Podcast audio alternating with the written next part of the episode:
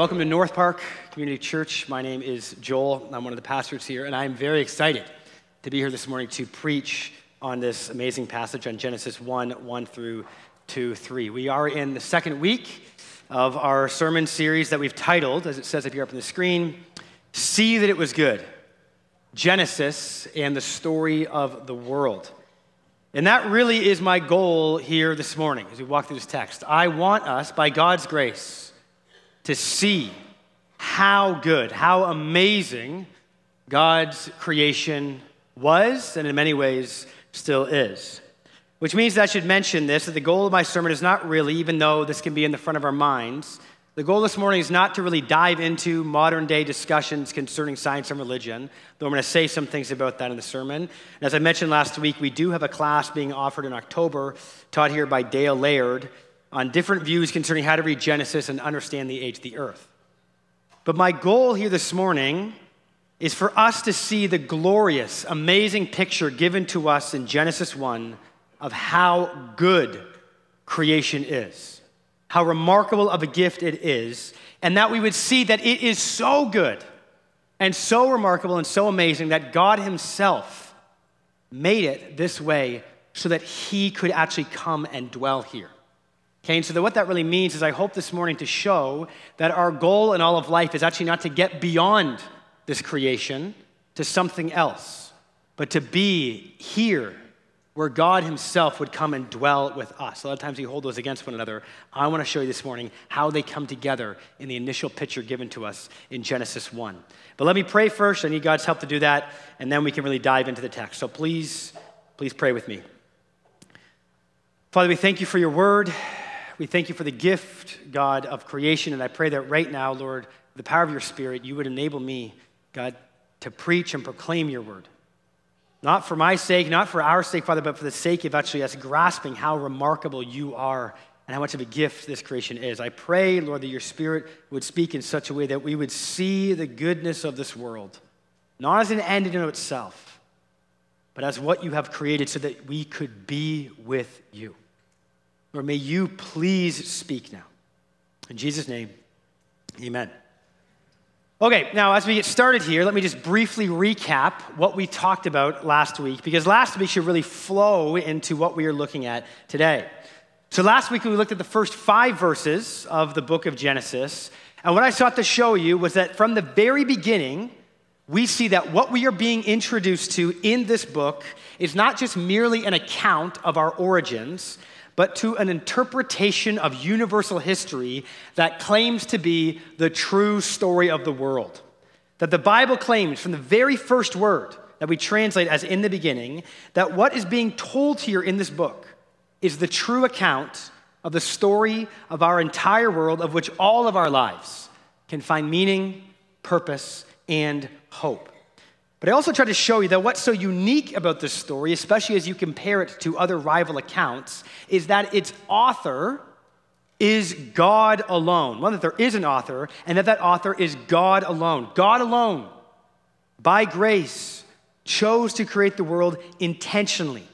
That unlike other creation accounts, the world did not come into being because rival gods were warring against one another or because by some kind of random accident, the material world produced what we have today completely by chance.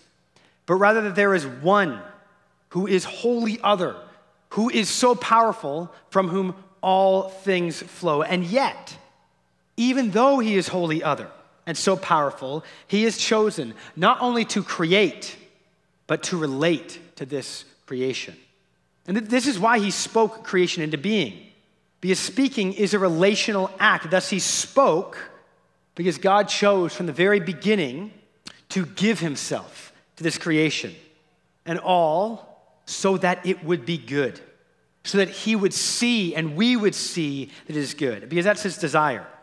His desire is not just to have a creation, it's not just to give himself to creation, but to do so so that it would be good. And that has not changed. It's why God became man. It's why he died on the cross for our sins, because from the beginning, God was graciously at work for us. He created the world in grace, gave himself to us in grace, and by grace longed for this world to be good. Thus, when we rebelled and we sinned against him, and pain and suffering came into the world because of us, God, in grace, continued to be himself for us. And so, by grace, the Word not only spoke creation, but the Word became flesh, took on flesh to die for us and rise again for us. That, in extremely brief form, is the true story of the world. But what I saw the show last week was how this grace of God is not just something that popped up or showed up all of a sudden with the coming of Jesus, but that it was already present in the very foundation of our world. Okay, this week, I want to look at the rest of chapter one and a little bit of chapter two. And what we're going to try to do is to fill out our picture of the beginning of the story by not only seeing how good the author is, which really was last week, but also how good this creation is that God worked to make and, and how the two of them, both the author and the creation, are intricately connected to one another in this account. Okay, look for a moment with me at the conclusion of our text today, okay, which actually comes in chapter 2, verses 1 through 3. All right, so the conclusion of our text says this So the creation of the heavens and the earth and everything in them was completed. On the seventh day, God had finished his work of creation, so he rested from all his work. And God blessed the seventh day and declared it holy because it was the day when he rested from all his work of creation. A lot of times when we read through Genesis 1, we think that the creation of humanity is the climax of the account. But actually, those verses, those are the climax of the entire account of creation given to us in Genesis 1 through 2, 3. And they are remarkably important because what they mean is not merely that God ceased activity after he had created, but rather that God came to dwell, to settle, to rest in the creation among his people. This actually is what God resting really means. Rest is not just about work being done, it is about God's presence being manifested. Okay, so God is present everywhere, right? He's omnipresent. But to rest somewhere is for that presence to be manifested in very specific, remarkable ways. It's about God dwelling somewhere. And the Israelites, to whom this was first written, they would have known this. Because that is what God did when they completed their work of building the tabernacle in the temple. Once their work was done, which interestingly, with the tabernacle took seven days, and with the temple took seven years, once that work was completed, the climactic moment of those accounts is when God came to settle, to dwell, to rest in them. This is why in Psalm 132, verses 7 through 8, which speaks of going to worship at the sanctuary, at God's temple, it says this Let us go to the sanctuary of the Lord. Let us worship at the footstool of his throne. Arise, O Lord, and enter your resting place, along with the ark, the symbol of your power. Because that is what God's rest truly meant. It was about God's presence being made manifest, God coming to be with his people. But okay, what that means, and this is what the Israelites would have seen as they read through this creation account, is that the creation of the cosmos is God's creation of his temple to come and be with us, to come and dwell, to rest with his people. And this is really significant for a couple of reasons. Because, on the one hand, what it means is that God dwelling in temples or in tabernacles, which was basically a portable temple, it was only when only one could enter into it through sacrifices and stuff like that. That was not his original intention. Okay, God did that because of our sin. But that wasn't his original intention. No, his original intention was to dwell not just with the priest after sacrifices, but to dwell with us, with you, with all creation. His original intention was for the world to be filled with the glory of God as the waters cover the sea. So that this whole world would be as sacred and as holy as Israel's temple, so that all of us, not just the priests, but all of us would enjoy the most intimate gracious, amazing communion with God. But it also means then that the goal of our lives, the goal of each of our lives, really the story of the world, is about us being with God in this physical world.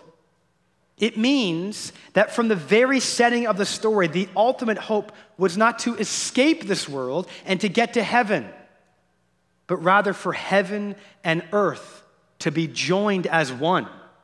For God, who is spirit, to dwell with us here in this physical world.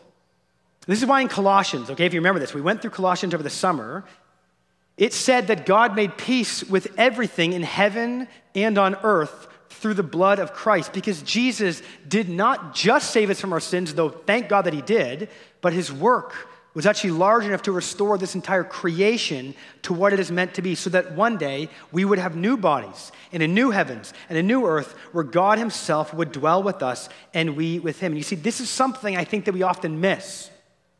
We actually often, I think, unwittingly live by other rival stories in which the spiritual and the physical are like pitted against one another, where there's this extreme dualism and one is better than the other.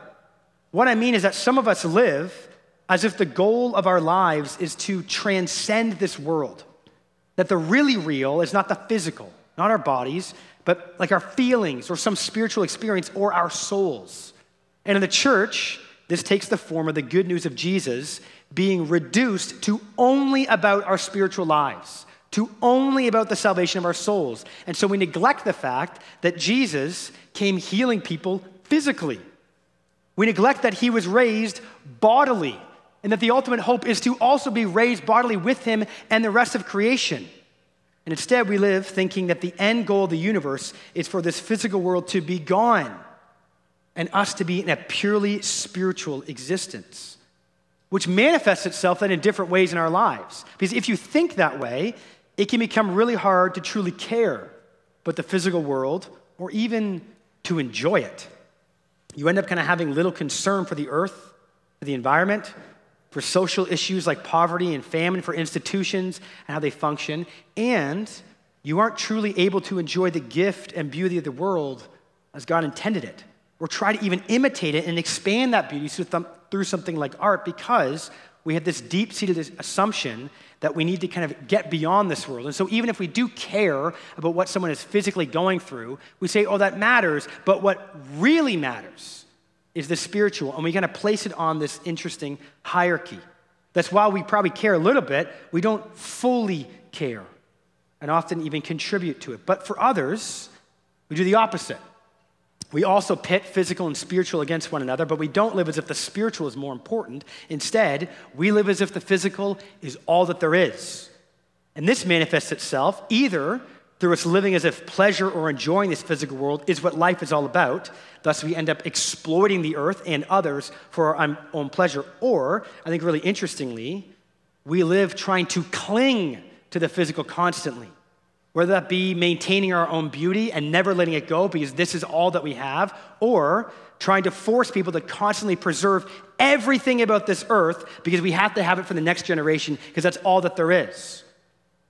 But in the true story of the world, we are not trying to escape this physical existence, but neither is this physical world all that there is. Instead, the goal is to be with God here. And it's why God made this world in the way that He did. It's why He made it so good. And so, what I want to do with the rest of our time is I want us to really look at how good and remarkable this creation really is. I want us to see what is it that makes this so good? What is God seeing? that makes him see that it is good, so that we can also know then how should we change our lives and how should we worship God because of what he has done. And the first thing I want us to notice about God's creation is that as this account shows us, God's creation is remarkably intentional. It is extremely ordered and structured. Okay, so it says in verse 2 that the earth was formless and empty. All right, so it begins with saying, In the beginning, God created the heavens and the earth. The earth was formless and empty. And what that means is that before God started speaking light and space and land and animals and humans into existence, before all that, the world was a shapeless and barren place. But then God started speaking and separating and naming things. But I want us to notice here that the way that he does it is in an ordered way or in an intentional way so that he would both form and fill it. And the forming happens on day one through three, and the filling on day four through six, and all in a way where the days parallel one another. Okay, so I'll show you this in a slide in a moment, but let me just kind of walk through the days here. So on day one, he said, Let there be light, and separated the light from the dark, and called the light day and the dark night. On day two, he said, Let there be space between the waters to separate the waters of the heavens from the waters of the, earth. And then he called the space sky. So he creates space and waters there. On day three, he said, Let the waters flow together so that dry ground may appear. Let them sprout vegetation and plants and seeds. Thus, on day one through three, he formed the world, he gave it its shape. But now notice what happens on day four through six. Okay, on day four, he says, Let great lights appear in the sky to separate the day from the night. Let them mark off the seasons, days, and years. Thus, he filled the sky with the sun and the moon and the stars, and in a way that parallels day one. Day one, light and darkness. Day four, the sun, the moon, and the stars. On day five, he says, Let the waters swarm with fish and other life, and let the skies be filled with the birds of every kind. So he filled the waters and the sky with the fish and the birds, which parallels day two. And then on day six, so let the earth produce every sort of animal, each producing offspring of, it, of the same kind, livestock, small animals and wild animals, and let us make human beings in our image. Thus, on day six, he filled the dry land. Day one through three, God intentionally formed the world, and then day four through six, and in a parallel way, we'll show the slide now, God filled the world. The entire time, he was doing it in an ordered way, and so that it would parallel one another. Because it's not just that he created the world. He didn't just have like a checklist and say, okay, we need, we need land, and we need some animals, and then we need some fish. And he's not just going down it, he's placing it, putting it together. He is intentionally ordering it and structuring it. And he did it all so that it would function, so that it would work, so that it would actually provide for itself and provide for us. This is why you don't just have a description of the creation of things in this chapter, but you also have a description of their function and how they will self perpetuate. Okay, verse 11 and 12, it's so interesting. It's like you're going through, it's so beautiful, and then it almost it goes into this odd detail. So let me just read verses 11 and 12. Then God said, Let the land sprout with vegetation, every sort of seed bearing plant, and trees that grow seed bearing fruit. These seeds would then produce the kinds of plants and trees from which they came. And that is what happened. The land produced vegetation, all sorts of seed bearing plants, and trees with seed bearing fruit. Their seeds produced plants and trees of the same kind, and God saw that it was good. It doesn't just explain that God made plants and made trees, He's explaining how He did it so that they actually would keep going. And why did He do that? Well, if you then go to verses 29 to 30, it's so that we would be fed and the animals would be fed. God is putting it in place so that we'd be provided for and it would perpetuate. This happens again in verse 14. God creates the sun and the moon and the stars. But he explains that their reason for being there is to rule the day and the night and to mark off seasons and days and years. He's providing for us and how we can even structure time. And in verses 26 through 28, God makes humanity in his image. And he does so, and we will talk way more about this in the coming weeks, but he does so for the sake of us caring for and ruling over the world. Because what you see in each of these things is that God is not just speaking plants or stars or animals into existence, He is intentionally structuring them for a purpose so that this world would continue to work as He desired it, and so that we and He could dwell in his good creation. Yes, the world, this temple that God created for the sake of us dwelling, with him dwelling with us, he created in a way that was remarkably intentional, incredibly ordered and structured so that it might function. And we need to make a couple points here about what this means. Okay, as we talked about last week, in rival origin stories, the world is created by chance or randomly. This is true not only in rival origin stories that were circulated in the ancient world, but also in our world today. The modern scientific theory concerning the origins of our world, while it certainly claims that the world is very rational in how it functions, it also claims that its origins are completely by chance. But that's not the true story. God intentionally created and ordered the world. It does not just happen to be rational. It is rational because God created it that way. But what's really interesting to note about that is that historically, if you look at where modern science came from, it was completely birthed out of Christianity. Okay, seriously, it was. I'm not just making this up. there is not actually a conflict between science and faith in God. Because listen, for modern science to function, what it has to believe, to assume is true, is that the universe is rational. Scientists all work with that assumption, with that belief that the world in which we live is rational. This is why, if a scientist is performing an experiment and the results that they find through their experiment are random or are not rational, they will immediately believe that they made a mistake with the experiment because they believe in the rationality of the universe so deeply that anything that seems to point in the opposite direction is assumed to be wrong. But okay, historically, where did that belief originate? Where did that come from? Why did people start believing that the world was so rational that if you tested it and observed it, you would get rational and consistent results? And the way that we have it today, the way we think about it today, where did it come from? Christianity. It came from the witness of Scripture. This is why Alvin Plantinga, who's the John A. O'Brien Professor of Philosophy Emeritus at Notre Dame, says in his book, Where the Conflict Really Lies, he says that modern Western empirical science originated and flourished in the bosom of Christian theism and originated nowhere else. And he can even go on to quote the physicist C.F. von Weizsäcker, say that in this sense, I call modern science a legacy of Christianity. Because modern science is working with the, from a premise that our world only started believing was true because of the claims of the scriptures, that this world in which we live is so intentionally ordered and structured that you could test it and observe it. It was made to function in a rational way. This is why the great scientists of the past were Christians Galileo, Kepler, Newton. They all had a deep belief in God. And you could say this for many scientists today as well, so much so that the man who was the head of the Human Genome Project, Francis Collins, he is a deeply devout Christian man. Which is why, even though our world has moved to a time where many scientists don't believe in God at all, they can't really explain how our world could be made by chance and yet be this rational.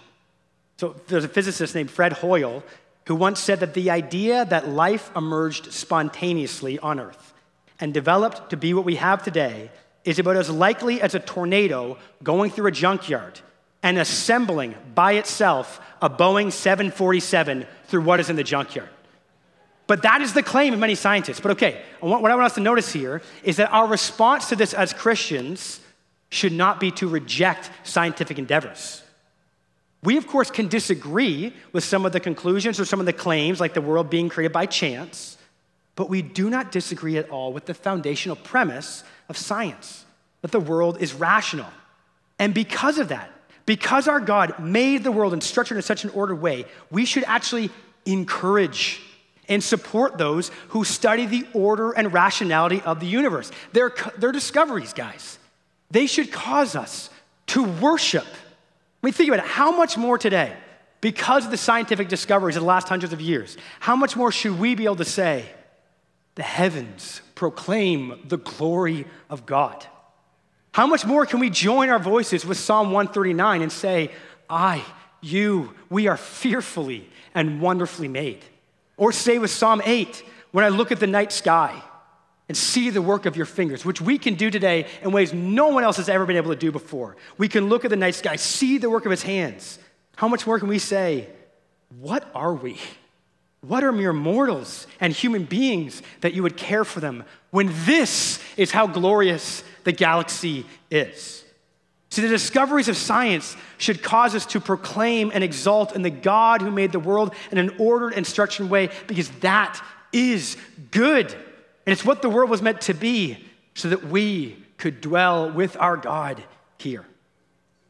Okay, that brings me to another point that I want to make about the order and structure of the world and how God put it all together so that it would function.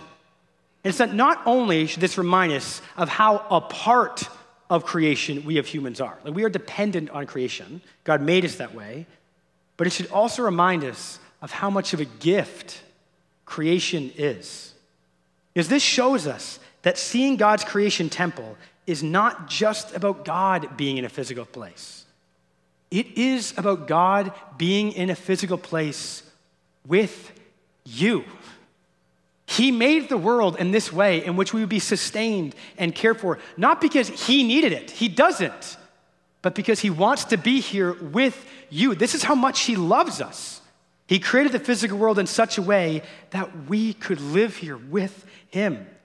Guys, creation is a grace, it is a gift that God made so that he could be with others, so that he could dwell with, so we could dwell with one another and with him. He created it so ordered and so structured so that we'd be provided for, that we would have all we need, and that we would actually care for it.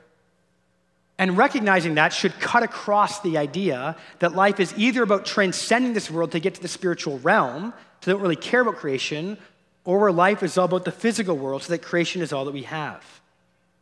Neither of those things are true. Yes, God is the ultimate goal. Dwelling with Him, being with Him, communion with Him. He is the greatest gift we could ever have, for He is love itself. And so, being with Him is to be wrapped up into the overwhelming and never ending grace, peace, and love of the God of the universe from which those things flow. But that will only fully take place in this world. Yes, when we die, we go to be with Him in heaven. But our full hope is to actually have a body again with Him when this world is restored to what it's meant to be. You see, this is why Jesus came. And it's why He came healing the sick, feeding the poor, and commanding the seas to be stilled. It's why He did not only come to forgive sins, though thank God that He did, but to conquer death and to destroy the disorder of our world and to rise again physically in a physical body and said that one day we too and this whole creation will rise again and be restored with him because through Jesus Christ God is restoring this world to what it's meant to be where sin where sickness where death where decay where poverty wars natural disasters and the disorder that we see all around us where those things are gone forever.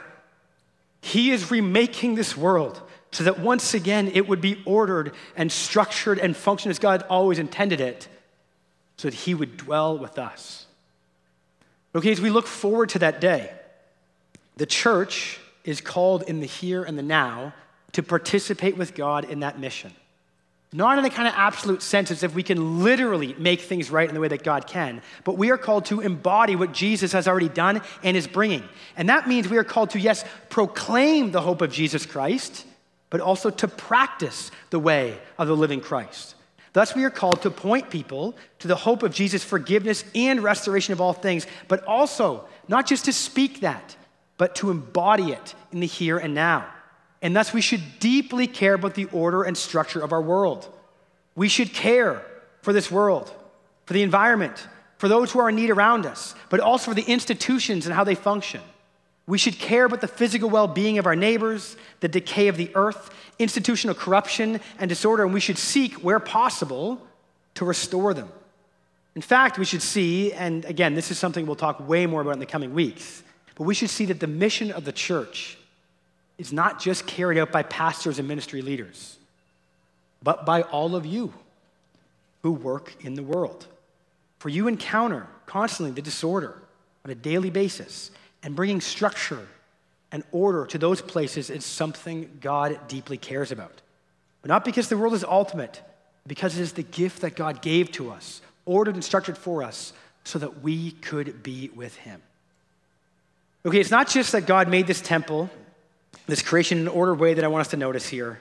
It is also that he made it in a remarkably diverse and beautiful way.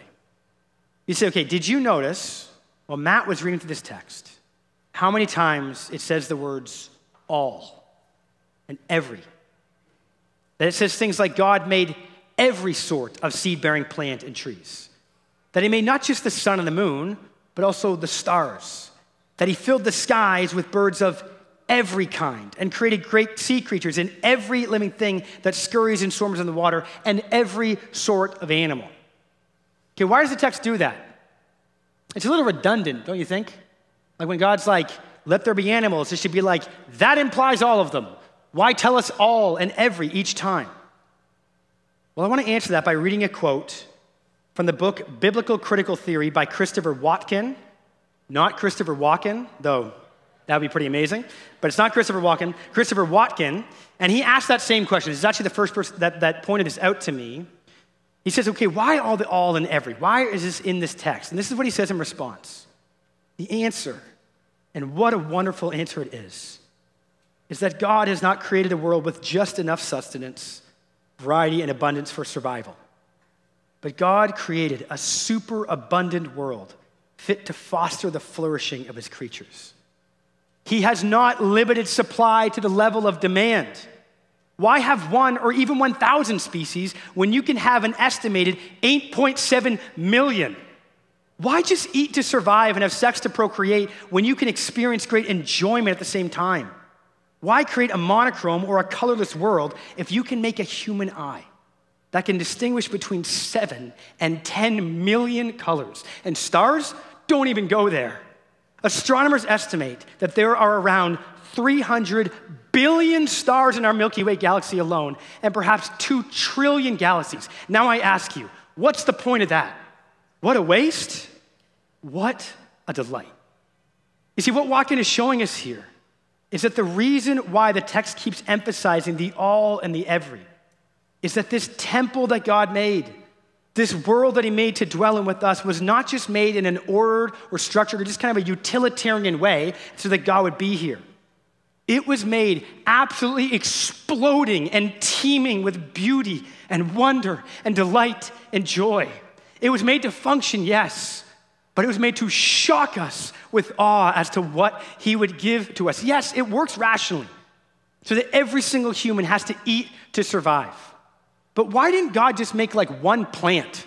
And that was it.